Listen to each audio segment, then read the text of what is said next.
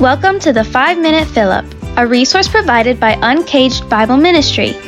You can learn more about Uncaged by visiting our website at uncagedbibleministry.com. Listen now as God's Word is brought to us by Pastor Tony Tice, or as I like to call him, Dad. It's not over until it's over.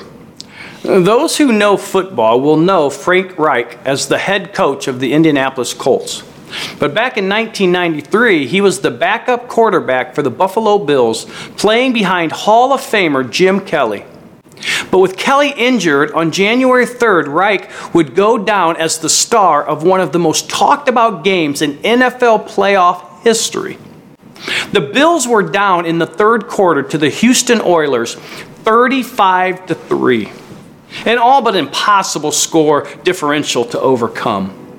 But it's not over until it's over. Frank Reich would lead the Bills back from a 32 point deficit to win in overtime 41 to 38, which to this day stands as the greatest comeback in NFL history.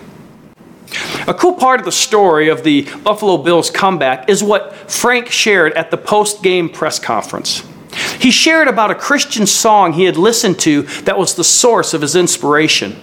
His sister had called earlier in the week and told him to listen to the song. It was the song In Christ Alone. He said he listened to it all week before the big playoff game.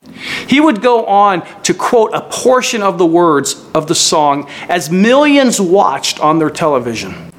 These are the words he quoted In Christ alone will I glory, though I could pride myself in battles won. For I have been blessed beyond measure, and by his strength alone I overcome.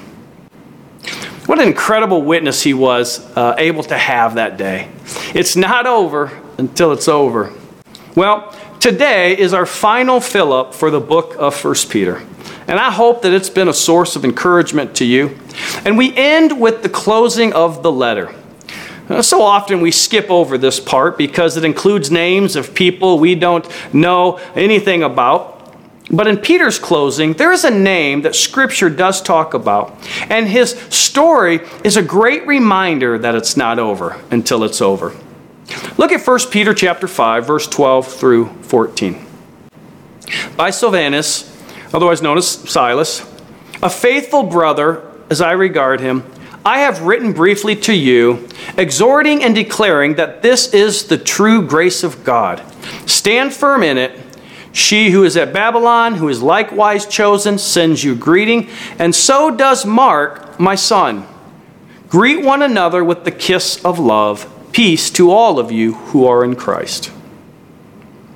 Peter mentions someone that he had discipled, Mark. He was his son in the faith. This is the Mark who wrote the book of Mark. The Apostle Paul also mentioned Mark at the end of his book, 2 Timothy. He wrote in verse 11, Get Mark and bring him with you, for he is very useful to me for ministry. So, what does any of this have to do with our theme today that it's not over until it's over? Well, if the Bible had ended after Acts 15, John Mark would have forever been known as a failure. He had accompanied Paul and Barnabas on a missionary journey, and John Mark, as he was called, bailed on them. Apparently, he got scared. He couldn't hack the spiritual warfare they had seen. And then, when it was time to go on another missionary journey, Paul refused to take John Mark.